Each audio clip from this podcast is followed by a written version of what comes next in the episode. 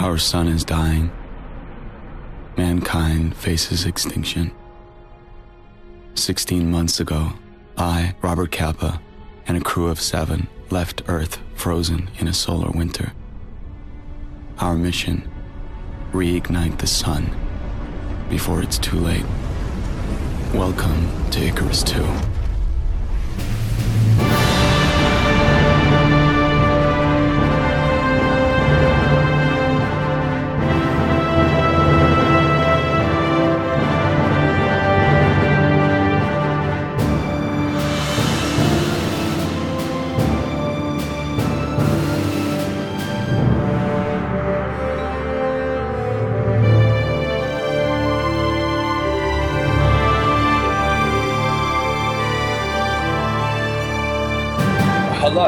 Welcome to another edition of Spotlight, the Star Trek podcast from a non Trekkie perspective. We're back with another episode of Spotlight at the Movies, the thread of our podcast where we look at a film featuring a member of Star Trek alumni either in front or behind the camera. In this episode, we're covering Sunshine from 2007. The member of Star Trek alumni in this case is Michelle Yeoh. We are going to be breaking down this film, discussing her part in it and what else she was doing at the time. Obviously, Michelle Yeoh, uh, her big Star Trek connection is obviously she was a kind of regular in Star Trek Discovery. She's an interesting figure because of the fact of the place she now holds in Star Trek lore as she was this major character in Star Trek Discovery, like, you know, introduces the first captain of that show on the USS Shenzhou. Computer privacy. How dare you challenge me? I apologize for my insubordination. Don't you realize that kind of talk can destabilize a crew? Don't underestimate them. I've overseen their exercises. They're ready for battle. Battle is not It's blood and screams and funerals. I taught you better than this. We don't start shooting on a hunch, and we don't take innocent lives, period. But then kind of, you know, came back as like the mirror universe evil version of her character. Captain Michael Burnham, you've been away too long. Though I can't say the same for your prisoner. I do not appreciate having to walk my way across the quadrant to clean up your untended mess. When I give an order, I do not expect to be ignored. Don't you bow before your emperor? and then kind of became a regular on the show in kind of season two and three, then left that show and is still meant to potentially be the lead of yet another Star Trek spin off show, Section 31. But I think as the years go on, the chance of that happening becomes less and less. But because of that, she's still she's a major member of Star Trek alumni now because she's kind of a regular of one show and she kind of literally got filtered out of that show to seemingly star in her own. So we've got loads of her movies on the Spotlight the Movies list without quite knowing how big a part of the Star Trek legacy she is going to end up being. But to break this movie down properly, I'm joined by my usual co host, Matt. Hello, everyone. And I'm Liam Dempsey, and we are going to get into Sunshine, a film released in 2007, written by Alex Garland and directed by Danny Boyle. A large amount of O2 was burned in the fire. We do not have enough oxygen reserves to get us to our payload delivery point. There's something else too. There was no malfunction on the airlock hardware. The airlock was decoupled manually. There's enough oxygen to get us to the payload delivery point. Everybody get here now! There just isn't enough to get all of us there.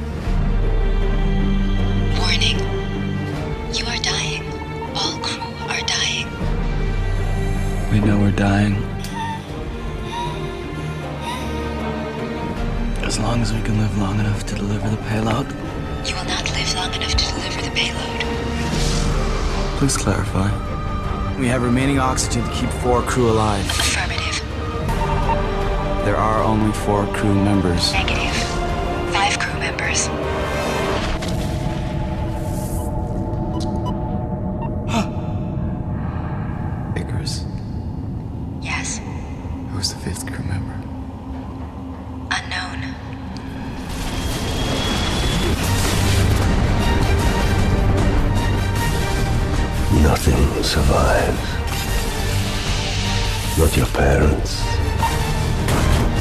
Not your children.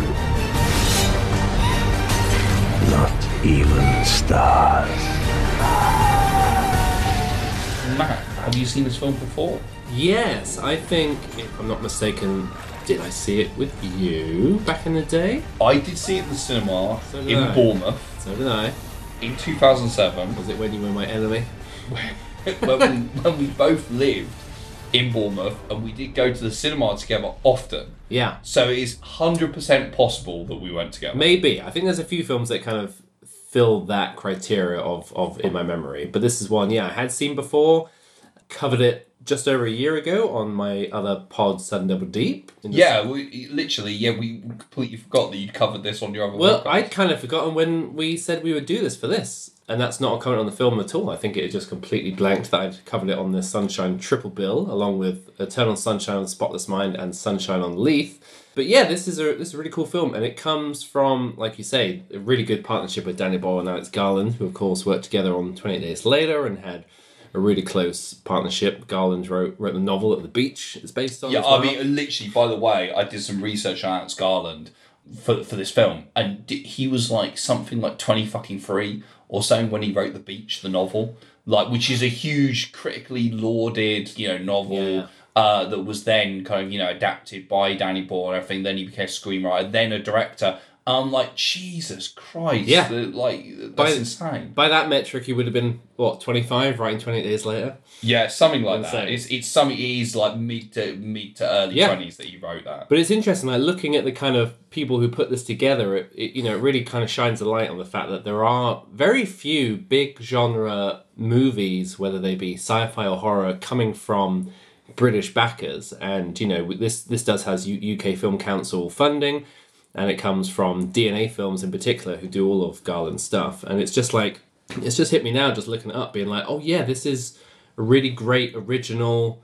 Uh, like it's not based on any IP or a novel. It's just a great original, big, high concept sci-fi film made by Brits for like the international audience. And this is the sort of film that you know I think the UK should be making more of because it's like this shit sells. You know what I mean? It's like this this can travel, and when you do it this well and have a cast of uh, incredible people who, as I'm sure we'll get into, have all gone into incredible stuff as well. It's like this is the.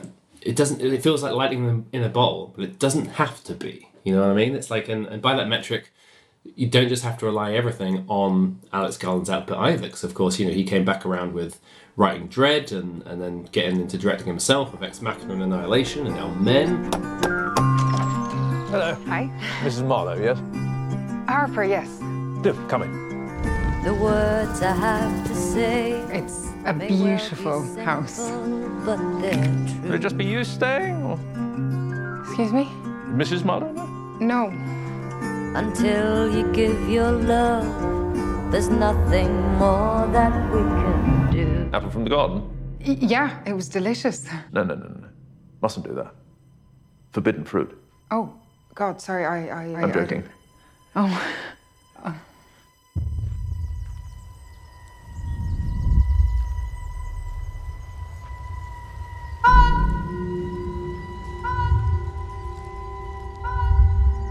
Tormented. It feels more like. Haunted. Yeah. Something happened. My husband went upstairs to our balcony and let himself go. You must wonder why you drove him to it. Why, I didn't drive him to it. I thought it'd be true. That if you had given him the chance to apologize, he'd still be alive. What? You've got a good plot log line for this film. Yeah, essentially, this is uh, set in the not too distant future of 2057, and the sun itself is dying.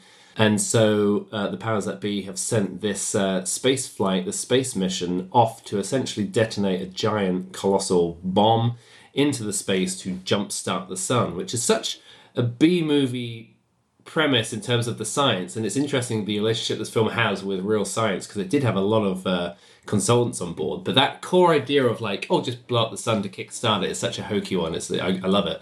And so it's about this uh, core core team of scientists who are on the ship to fly to the sun to restart it, basically. And of course, in the uh, off-screen history of this movie, there had been a previous expedition, the original ship Icarus, which went missing, and this ship is the Icarus II. So on their journey to the sun to deliver this payload, they of course come across the distress beacon of the original ship, and shenanigans ensue. Well, of course, as you say, this is an international cast, um, which was inspired actually by apparently the original cast was more generic white people, and then Danny Boyle was you know consulting with actual NASA.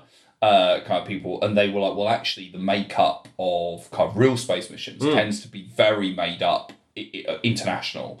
Um, or or if you ever seen any of like kind of NASA documentaries or anything like that, you will see that a lot of uh, space flight they, they do tend to be like a mix of nationalities. So literally to reflect the reality, they went with a far more international cast. I mean, and this cast is absolutely fantastic, absolutely stacked. We've got Cillian Murphy, Irish, Rose Byrne, Australian, Chris Evans, American, Benedict Wong, uh, he's Brit, Mark Strong, uh, also Brit, uh, who obviously isn't on the main crew Uh-huh. but is in the film, Haruki Sanada, yeah, Japanese, and Cliff Curtis. he's Kiwi. And we've also got who is it who plays the dickhead Harvey? Uh, that's Troy Garrity. He's also American. He's uh, he's from stuff like the Barbershop film series and a few other things. It's like I think it's it's almost a joke, isn't it? Where it's like you kind of got to feel sorry for this guy, where every other person in this cast is now like, if they weren't already, they are now at least recognizable. Yeah, I mean, certainly Murphy, Byrne, Evans, Wong, and Strong. Wong and Strong. That I want to see that detective series. Wong and Strong. Wong and Strong. Um, are all like huge, and even like Sanada and Curtis have both been in loads of stuff. Oh, Uh, yeah. yeah, yeah, yeah. So loads and been around. He, he was of course in um, Lost. Lost and the Last Samurai. Way back when, and then he's a part of the MCU as well. He shows up in Endgame. If you go by that metric, Yes, yes, Um, yes. yeah, he's fantastic. He yeah. he's he's got real presence. That guy, I think he's really really fantastic, and he makes a big impression here. At spoilers, as usual, we're gonna spoil the fuck out of this movie. He's the first to go, isn't he? He's the first to die. And uh, you know, I, I I found his death really emotional. Like, I Yeah. think, like you know, he's a, you really like him. You think he's he's the captain, the original captain, and he kind of sacrifices himself. And yeah, really, really emotional. But as we say, the big Trek connection here is Michelle Yeoh, yet another huge part of the cast. Obviously, Michelle Yeoh already incredibly famous before this point. If anything, her career only keeps getting kind of stronger over the years. This is an actress who's been essentially huge since the mid 80s.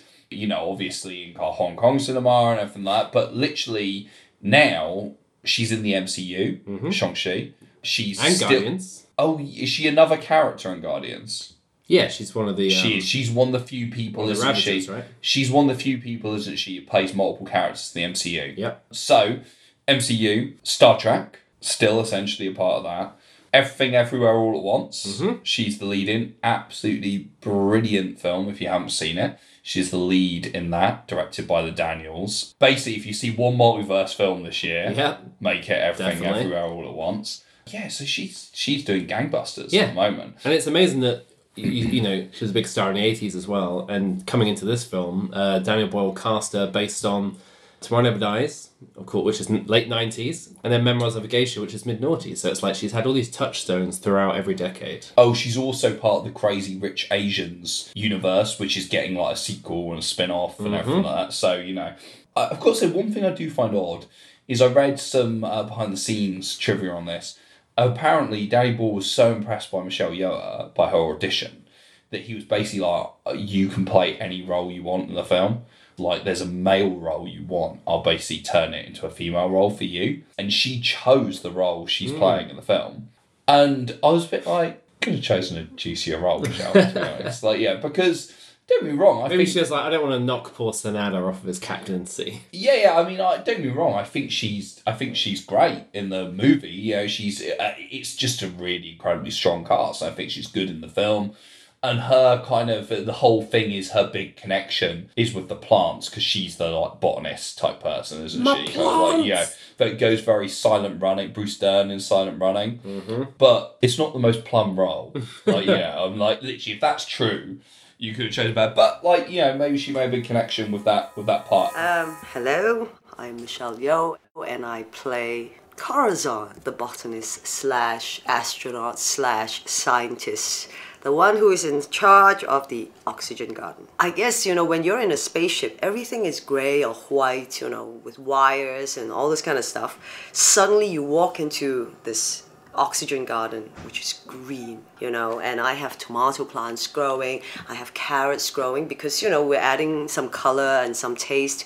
And obviously, in the spaceship Icarus 2, her oxygen garden is the one, the thing that sustains the crew, sustains the spaceship for the length of duration of time that they have to complete their mission. So she's very important.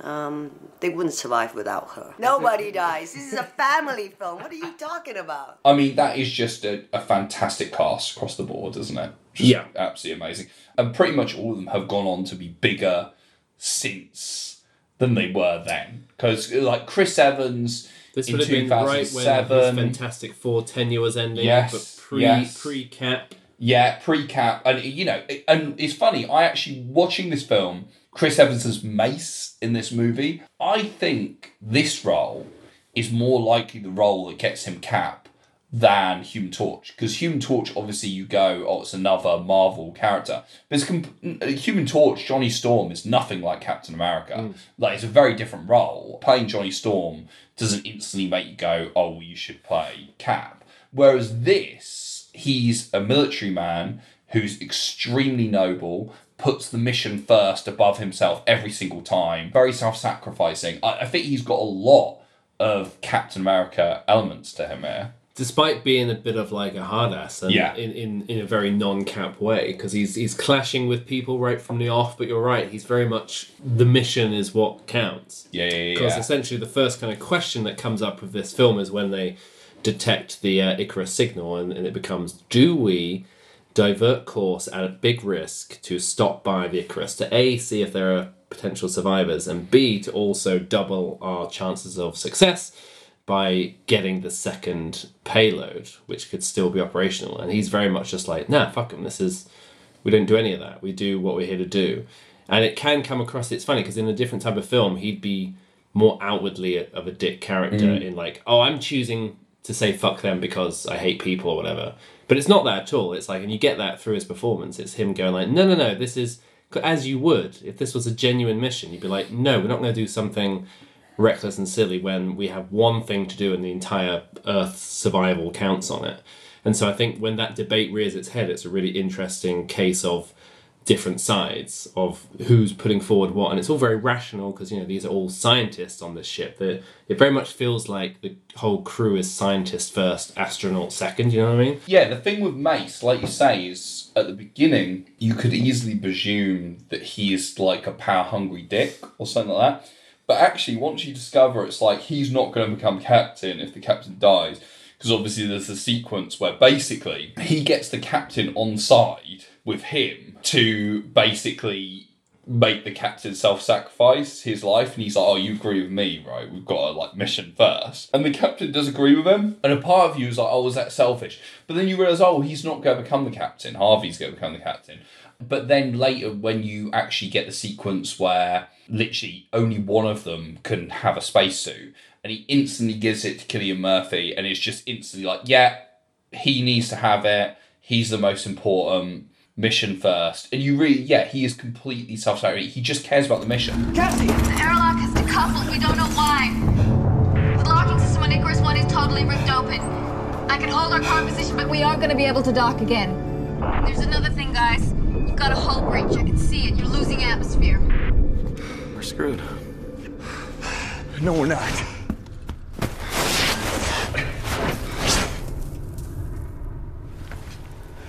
One of us isn't anyway.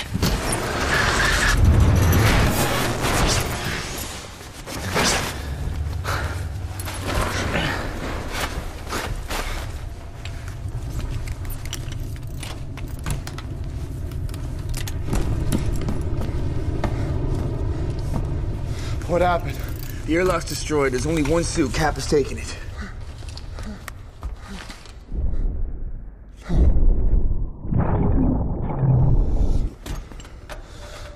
Why, Capa? Because the rest of us are lower priority.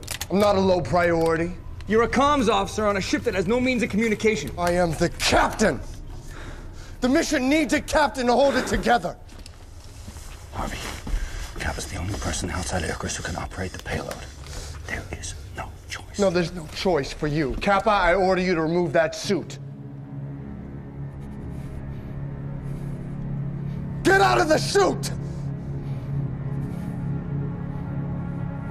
That is a direct order. I assure you, when I'm on board Icarus 2, that I will do everything within my power To what? Shuttle back with more suits? The airlock is ripped in half. Once we break that seal, how are we going to repressurize? all he cares about is the success of the mission and everything that he is doing is based across that and of course in the end he does sacrifice himself in order to save the day um, so i think he's fantastic in it makes a really really good impression i think in many ways he's the standout for me in a great cast Yeah, I agree. um, I mean, Michelle Yeoh, obviously, who is the Star Trek connection here, I think gives a kind of really good performance and showing in her role. But I think her role is reasonably small. And, you know, one of the things that does happen in this film is that basically everyone dies. Baby. Beautiful baby. Icarus, patch me through to Mace. I have something wonderful to show him. Oh, Cassie. Oh, Capa. Icarus.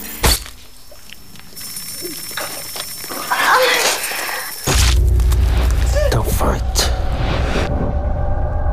Don't fight. and just gradually, like, the deaths just start stacking up. Like, and they all hit pretty hard. I mean, as is the nature of this kind of story, it's like these things always, whether they set out to be at the start, always end up being suicide missions of some point. Mm. But I think what stops this film tipping over into nihilism, which is something that I really don't enjoy in my my movies, is the fact that in the end they are successful. They actually complete their mission and they succeed.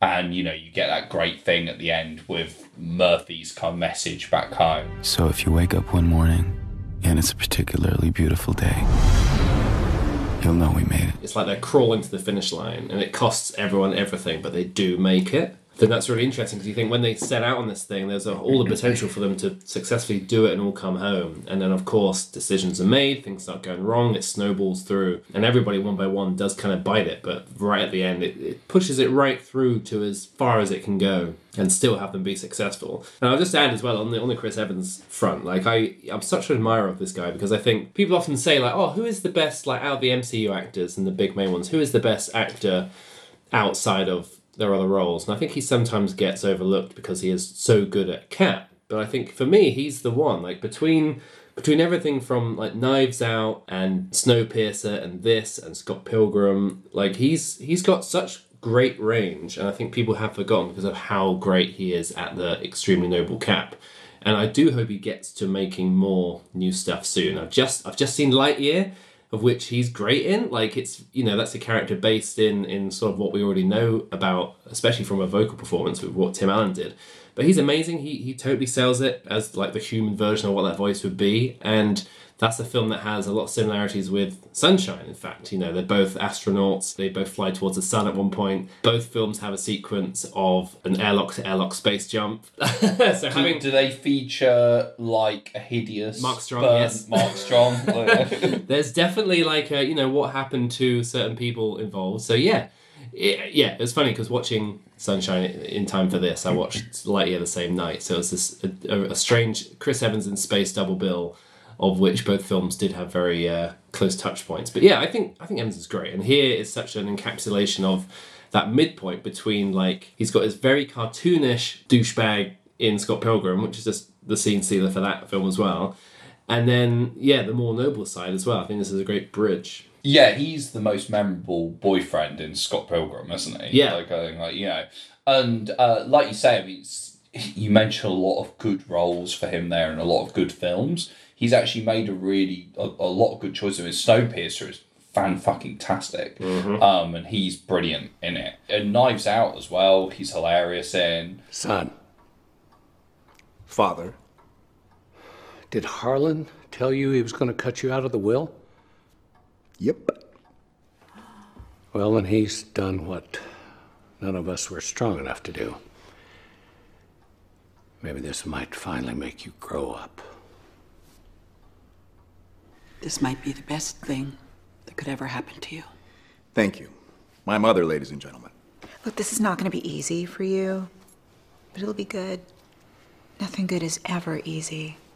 Up your ass, Joni. You've had your teeth in this family's tit for a long time. Up your ass? Oh, very nice. Matter of fact, Privileged oh little eat shit. What? How's that? Little shit. In fact- Do not use that word in front of my son. Eat shit. If I Eat wasn't shit. practicing, Eat shit. I would Don't slap that smug smile. Definitely eat shit. Eat shit. You can all eat shit. But in terms of similarities that you were listing with Lightyear, hmm. is one of the similarities that uses Adagio and D minor by John Murphy because the score of this film is fantastic. Yeah. But the main theme, which is, as I say, Adagio and D minor, That kicks in for the first time as the sun's coming over the shield for the first time, doesn't it? yeah, it's when um when S- Sanada dies. Yeah. Yeah, yeah, and then it comes in at the end when Murphy is saving the day, and that piece of score is absolutely fucking fantastic. Like yeah, like literally, it's amazing. It's up there with the piece of score that Murphy did for 28 Days Later, which has been used in loads of stuff as well. I mean, literally, it's so just powerful and epic and emotional. And it's been proven that by because there are very few pieces of film score that go on to be reused in other major movies. To the point Um, where you might think, oh, the original use of it in this is from something. Yeah, yeah, yeah. Because I mean, outside of Tarantino using countless Ennio Morricone scores in his films, really the thing of a film using a film score appropriated from another film is, is pretty rare, I would say. Yeah. Um, but this has been used in this, in Kick Ass, Yep. and also recently in Wonder Woman 1984, Huh. which is crazy. like It's- going like yeah. Yeah, and it's funny. It's it's definitely been a new bit of trailer music as well. Yeah, trailers. It's been on Ready Player One, X Men: Days of Future Past, a TV spot for Gravity. Uh, yeah, it's all over the place. Yeah, I remember it being used. Season in- five, episode fourteen of Love Island. I can't imagine the context.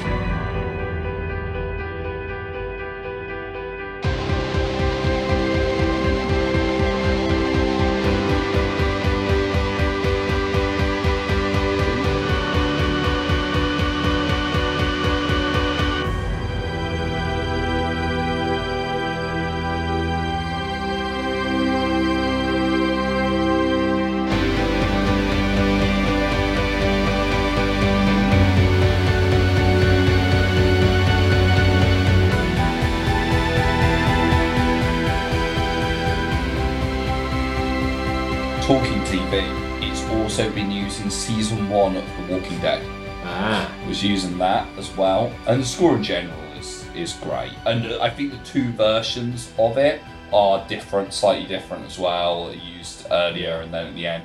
It's just yeah, iconic piece of film score, I think. It adds to the atmosphere so much. This film is one of those ones where the score, the cast, and the visuals are all really, really strong. Like the visual aesthetic of this film is very, very impressive. And Well, I love how straight away they, um, in a very clever bit of exposition, get across to you how powerful the sun is. Where we, we meet, I think it's Cliff Curtis, uh, in that observation room. Hey, Chris, Yes, Dr. Searle. please refilter the observation room portal. Filter up or down, Dr. Searle. Down.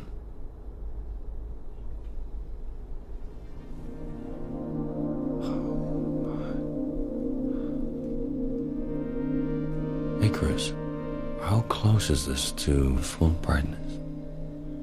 At this distance of 36 million miles, you are observing the sun at 2% of full brightness. 2%? Can you show me 4%? 4% would result in irreversible damage to your retinas.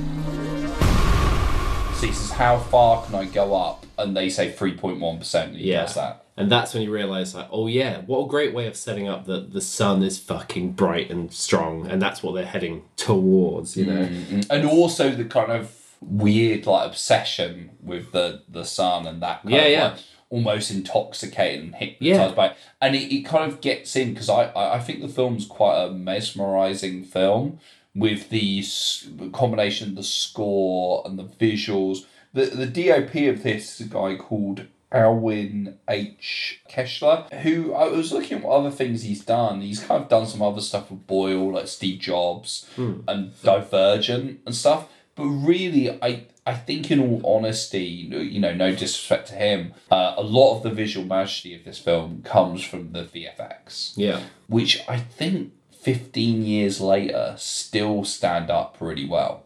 The visual effects of this film still look really impressive, and I think that's because this is a film where, although there is obviously a lot of CG, there is clearly a real artistry and design to it. You feel like there's been a starting Mm. block with probably some really amazing concept art and stuff Yeah. like that that's then translated into great Yeah. effects. I've heard people say, you know, this is very much of the alien school of sci-fi horror, and it's like, yeah, Yeah. I totally agree on that. But it also feels like it goes more than that. It goes like, yeah, this is one that now, 15 years later, we can look back on and see how it stood up and be like, yeah, in terms of design and everything, I think that the practical like sets and just the the core design of everything, and it really lends itself to that aesthetic. And i think it's it all kind of adds up. And then the, the nature of this film the way it goes it gets more and more kind of trippy. Like i love just the real descent into chaos that boyle leans into.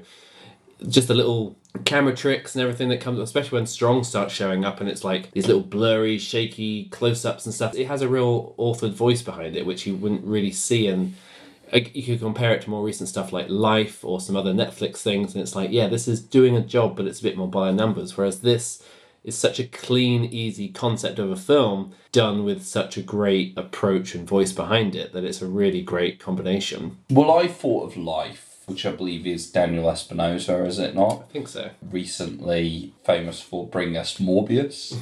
but yeah, like Life, I was not a big fan of that film. I think that it's a good cast and like entertaining. It's But also got Hiroyuki Sanada in. So there's a- there's. So there you go. There's go. But is I you bring it up as well because I do think Yeah. aesthetically there is a similarity and even like in tone and feel. yeah, I would that- definitely say Life is trying to be the next Sunshine. Yeah, and I think personally it fails because whereas this film feels like it's going potentially down a nihilistic road and then gives us the happy ending, it goes, yes, all these people had to sacrifice themselves, but they were willing to do that for the greater good, the greater good. and and then they are successful and the world is saved because they're sacrificed. Life is completely opposite of that. Life is no matter what, the bad guys will always win spoilers for life. They fight this kind of little organism thing all the way through, is basically, you know, the alien creature. And then at the end, you think they're going to sacrifice themselves to save the day. But no, they do sacrifice themselves. And the fucking bad guy, little shit creature, still wins out and still makes it to Earth to kill everyone on Earth as well. And so, literally, the message at the end of life is all life is going to be wiped out because this little alien shit is going to kill everyone. And I'm just not down with that. I'm just literally, that is fucking nihilistic bollocks. I really don't like it. And this, I think, balances it so much better of going, it gets really dark, it turns into almost a bit of a horror movie at the end because Mark Strong is essentially a like, horror movie monster. He's the, he's the, the space Colonel Kurtz. Yes, yeah, yeah, yeah. And he's like this burnt, kind of fucking disgusting, ravaged beast. He flew too close to the sun. but yeah, I love all the little character beats in here as well because it does have that kind of, if not nihilistic, then at least a little bleak. Because early on, you get a sense of does Cillian Murphy's Capa even truly believe this isn't a one way mission. Like his his little uh, message at the start, which by the time it's received in the final scene, is more of a goodbye. I think even at the time he's recording that, you get a sense that maybe he thinks we ain't coming back from this. And it's interesting to look at it through that lens because that's such an early scene of him being like, if he kind of has that belief in him, the amount he goes to to to get to the end is quite something. And even it says here on Wiki, uh, Wiki fact, that yeah, Stephen Murphy said that his involvement in the film caused him to change his views on religion from agnosticism to atheism. Yeah, that felt really weird. Like in terms of like in terms of going because you expect it to be the other way round. Yeah.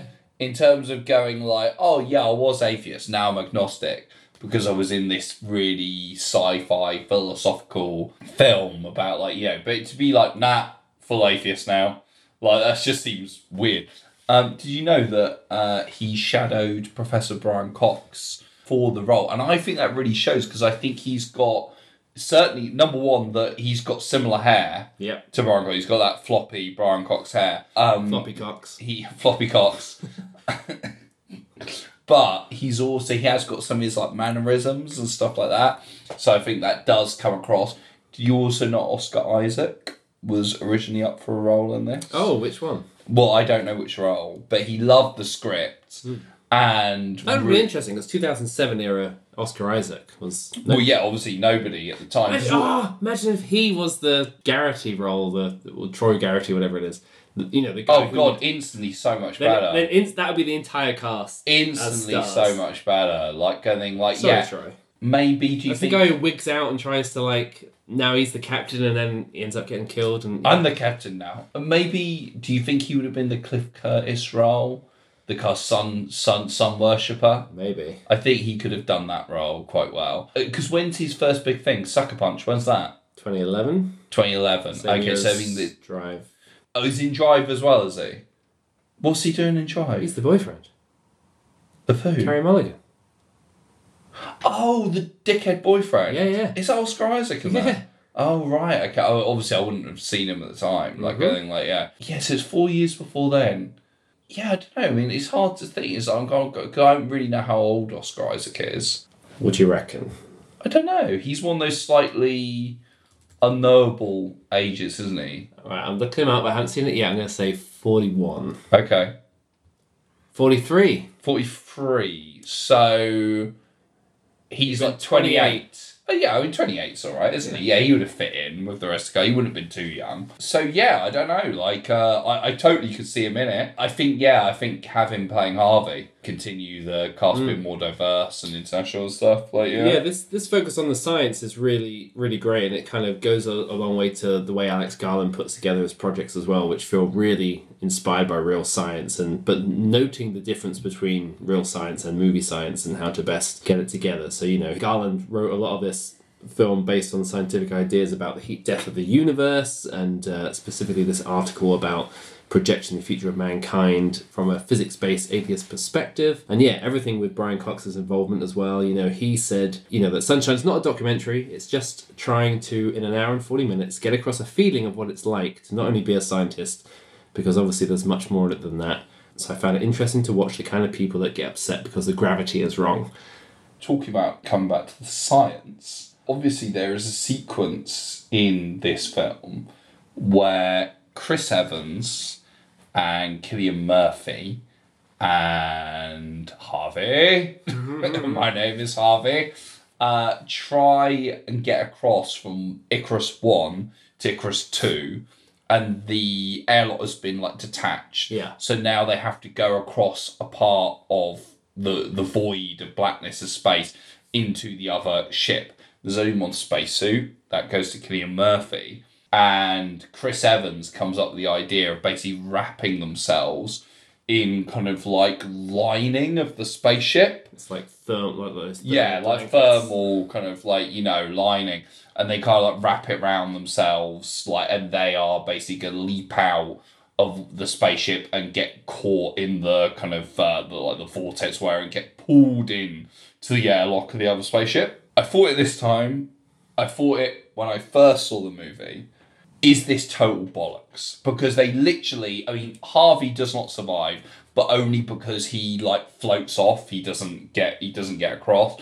He like floats off and, and gets Yeah. frozen. He But pulls Chri- he pulls his blankets off as well when he realizes he's fucked. Yes, yeah, yeah. But Chris Evans makes it across, and he is uh, he has got like frostbite. I think his hand looks a bit fucked, but he has survived. Yeah. uh, he has survived, and I would. They do a thing in total in the back of total film called "Is This Bollocks?" where they go like examine like a thing from that happened in a film, be like you know, and they ask an expert in the field. I've just been googling to be like, has anyone done this? Because I'm like literally i'm like surely this has got to be total bullshit you cannot i don't think you can survive for a second in i- i- yeah in, in the, the deep vastness of black space Well, here's- for even a millisecond No. like Well, it does in reality Well, here's Like, the yeah. thing. I think this is where this film strikes that perfect line where it's like, yeah, I watch that and go, yeah, it probably is bollocks.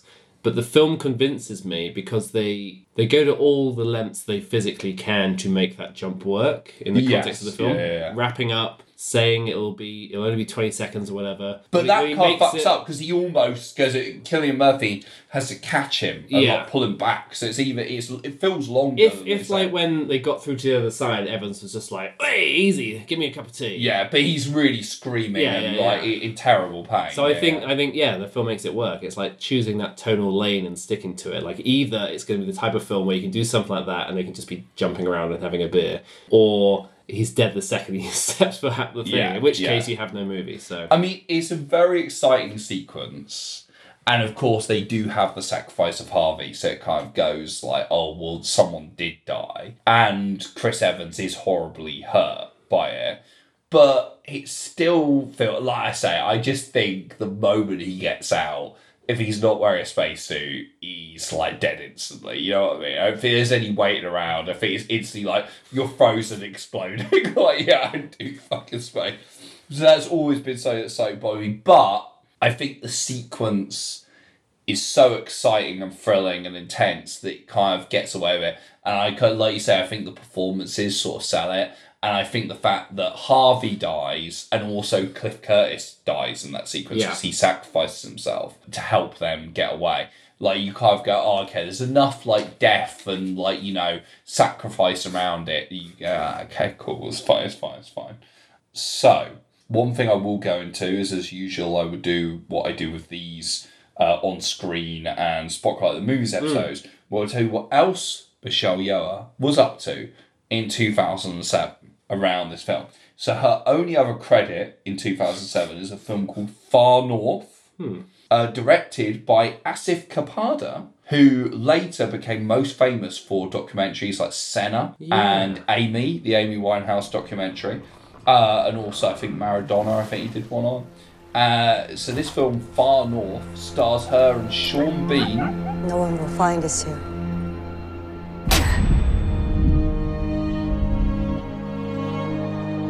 She always told me if I ever saw anyone on the tundra,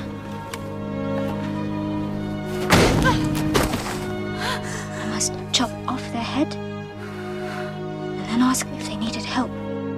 You're lucky Saiva helped you. So basically, apparently, it's about like two women hiding out in the subarctic region of Siberia, where Sean Bean turns up and starts causing trouble. You know, they're kind of two women like hiding out, and then a man turns up and starts being sinister and stuff like that. Comb my hair? You mustn't fall for him. He will vanish into the mist the way he came. I like him. When I was born, the shaman looked at my face and had a vision. He said that I was cursed. Ah!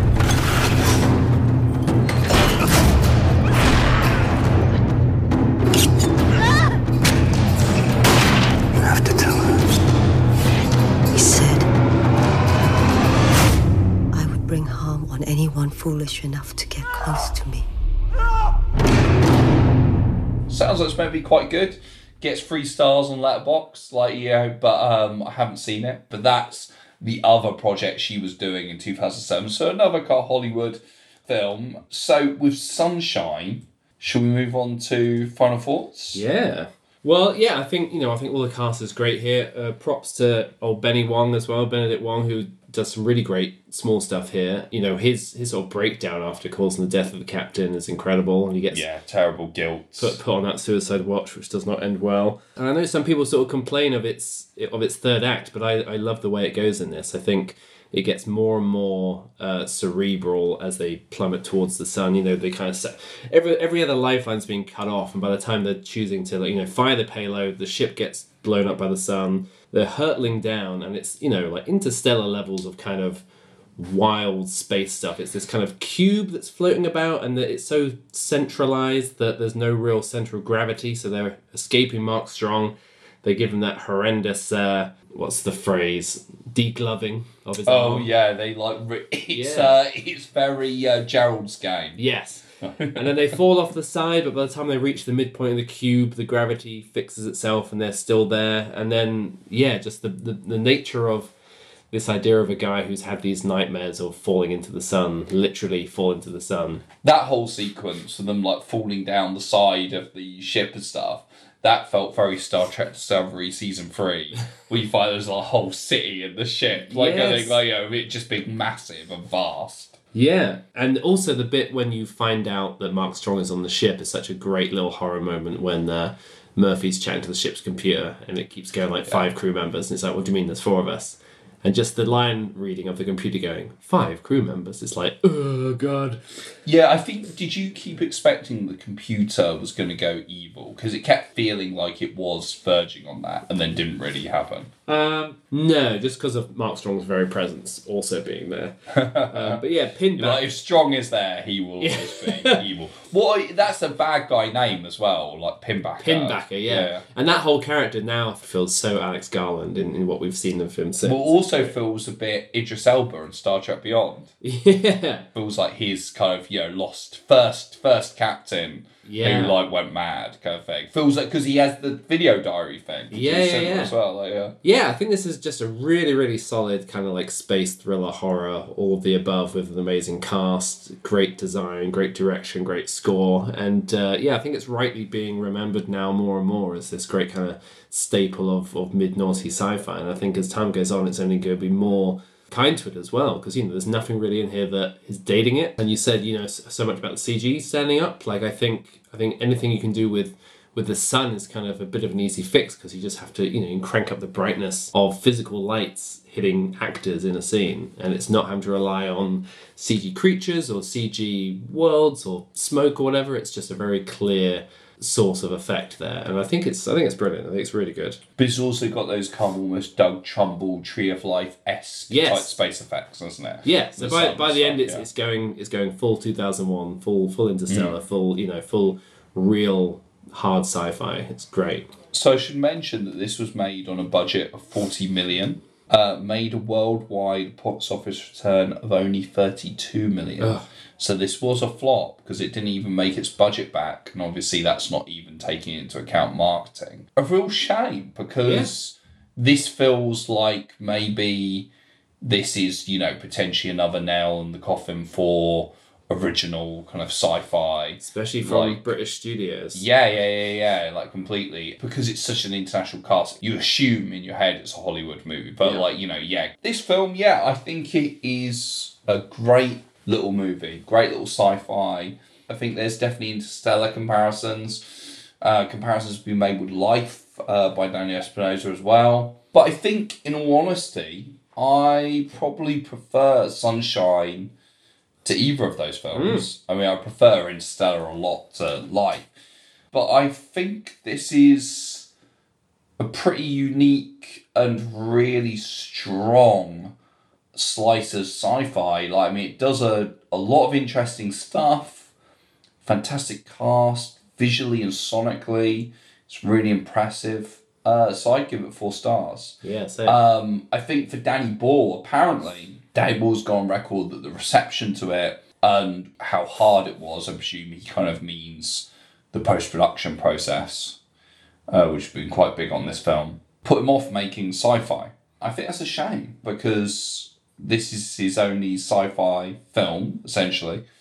And I think it shows he's got a knack for it. Mm-hmm. Uh, obviously, Danny Boyle is absolutely incredible director. I mean, Shallow Grave, Train Spotting, uh, 28 Days Later, Slumdog Millionaire, 127 Hours, Mm. Trance, Steve Jobs. You know, he's a visionary director. But I would have liked to see more sci-fi from him. Certainly. definitely. Yeah, yeah. yeah. Uh, but yeah, four stars from me. Really, really impressive. It's funny you're talking about you know how how hot Michelle Yeoh is right now. Um, she's also this year she's doing a voice part in Minions: The Rise of Gru. Might not be for us, but it's going to be a big animated hit. And uh, Letterboxd at least has it down as being in Avatar three, four, and five. Is so she not in two. Avatar 1 and 2? No. The original Avatar is on the list, on the Spotlight Movies list. Wait, wait, because of Zoe Saldana. Yes, so Saldana. I was trying. Well, I suppose she'll be in all of them, won't she? Oh, presumably. So yeah, I guess they could all be on the list, and if Michelle Yeoh ends up in them, even more so. So yeah, I guess you know at some point we will probably tackle Avatar, and I haven't seen it since the cinema. So have you seen it since the cinema? Maybe once. Okay, so that'll be interesting. That'll be interesting. I know I've got it on DVD. Have you? What? Why? Why did you Because there was it? like a. It might have been a Christmas present, but it's like a super sexy three disc special edition or whatever. There's nothing sexy But- about Avatar, Matthew. But presumably. I tell you what, those fucking what are they called Na'vi Uh-huh. still freak me out these days. But I will give it a rewatch weird. on Disney Plus where it will be Blu-ray quality and Yeah, yeah, it will be uh, like seeing it afresh. Yeah, I mean, I'm definitely going to rewatch it before two comes out Yeah. because I'm just, you know, it's, I'm intrigued. And Cameron, I mean, you don't remember about the unobtainium? no, and Cameron is a very important filmmaker. I think you know, no one makes movies like Cameron. So I don't know. I want the thing is, I want kind of Avatar to have a redemption and end up being good, but I'm not. You know, I, I, I the trailer for Well, Way here's of the thing, Water I- didn't didn't like I, I think it definitely can be because now it will surely be more of an original story than more of the uh, Pocahontas riff that the first Fern one Gully. is. Fern Gully, yeah. So it feels like it's gonna, especially by the time you get to Avatar four, surely by then it's gonna have its own thing going full steam. So I mean, the big exciting thing for me about it was they were talking about Arnie being the villain uh, of the second film for a long time. That didn't happen. That would have excited me. Arnie being a villain in it, like taking over the Stephen Lang role. Although apparently he's back for the second film, and I don't know. But anyway, this is this is not Avatar. this is Sunshine. this has been Avatar. And unlike Avatar, Sunshine got four stars from both of us, which Avatar would not get. And yeah, we really, really enjoyed that. And if you haven't seen Sunshine, uh, it's available on Amazon Prime in the UK right now. You can go and watch it there. And I think it is on Disney Plus in the UK as well, I think. yeah, it is. Uh, so That's yeah, there's two big streaming services in the UK uh, where you can get hold of it, and I would imagine if that's the case, it probably is in some streaming services in the US as well. Uh, so literally hunt it down if you've never seen it because it's a really great little sci-fi film with a, a fantastic cast. Um, so we will be back with a, another episode focusing on a different aspect of the Star Trek universe at some point. Until then, Matthew, why don't you tell the listeners what other podcasts you do, given that you did speak about Sun Double Deep earlier? Yeah, so Sun Double Deep, which I do with previous guests Daryl and Jeanette Bear, we look at three films linked by a word in the title. So yeah, as mentioned, we did Sunshine with Sunshine on Leith and Eternal Sunshine of the Spotless Mind. Um, I'm trying to think of an episode that will be coming out ahead enough in the future by the time this one does. Uh, we've got a Ring triple bill coming. Any any guesses there, sir? Oh, Ring, I would sh- assume. The Ring. Yes, we have Ringu, the original Japanese one on there. Oh, you've got, because it's translated as Ring. Yeah, we have 1994's Ring of Steel and 1952's The Ring. I mean, I'm picking this one at random, but this was an episode that was due to come out a lot sooner, and so I did start watching these, and I have already watched The Ring, which is, I think, Rita Moreno's, if not debut, one of her early films. That's interesting. I think it's the same year, 1952, it's the same year as The Sound of Music, which she's also in. Um, and she's really great in it. It's about like a, a young uh, Mexican American boxer uh, and all the kind Oh, of. is she the boxer? No, no, no, no. She's like the girlfriend. Right, right. But it's a very, very interesting uh, look at the kind of Mexican communities in LA, especially for early fucking 50s. And Sounds interesting. It's about them, you know what I mean? And of course, I am returning to Sundog Deep. Yes. At some point. Uh, we did try and record this episode, but I succumbed to COVID, unfortunately. But I will be returning. We will be re recording this episode. I will be returning to a four triple bill uh, with Mishima, A Life in Four Chapters, Rocky 4 and Four Lions. And then I'm going to do a deeper episode as well, which but I'll keep quiet about what that's about. Yes. Um, Absolutely. I mean, this is it. We've been in a very uh, COVID period recently where Yeah, everyone's been getting COVID Where that record got delayed, uh, this and our 100th episode got delayed. and- I've still got a COVID cough, which I will have hopefully What? mostly edited out of this episode. Yeah. I'm now testing negative, but I'm still got a lingering COVID cough, which is incredibly annoying. Yep. COVID related shenanigans also pushed our final bonus episode of my other other show is Paul Dano OK, where we were going to finish off looking at Escape at Dannemora, uh, his uh, 2018 miniseries directed by Ben Stiller, which is a very great prison break drama. We've got the second half of that to cover with special guest Sabrina Barr. So hopefully we get that in soon. It will not make its original release now, but we, we had a good run. So that'll be around soon, and that's the And end then of you've got other season. big plans for Paul Dano. We is, do. okay, haven't you? Yeah. We do. Yes. So yeah, coming soon, coming soon. So yeah, exciting times.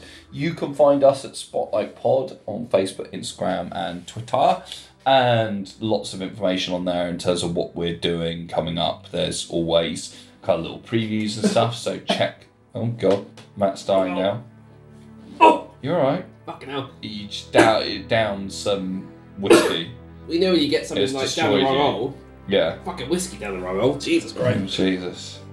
Matt's taking something up the wrong hole. So there. Uh, but we will be back with another episode of Spotlight. But until then, it's goodbye from me, Liam. It's goodbye from me, Matt. Live long and prosper.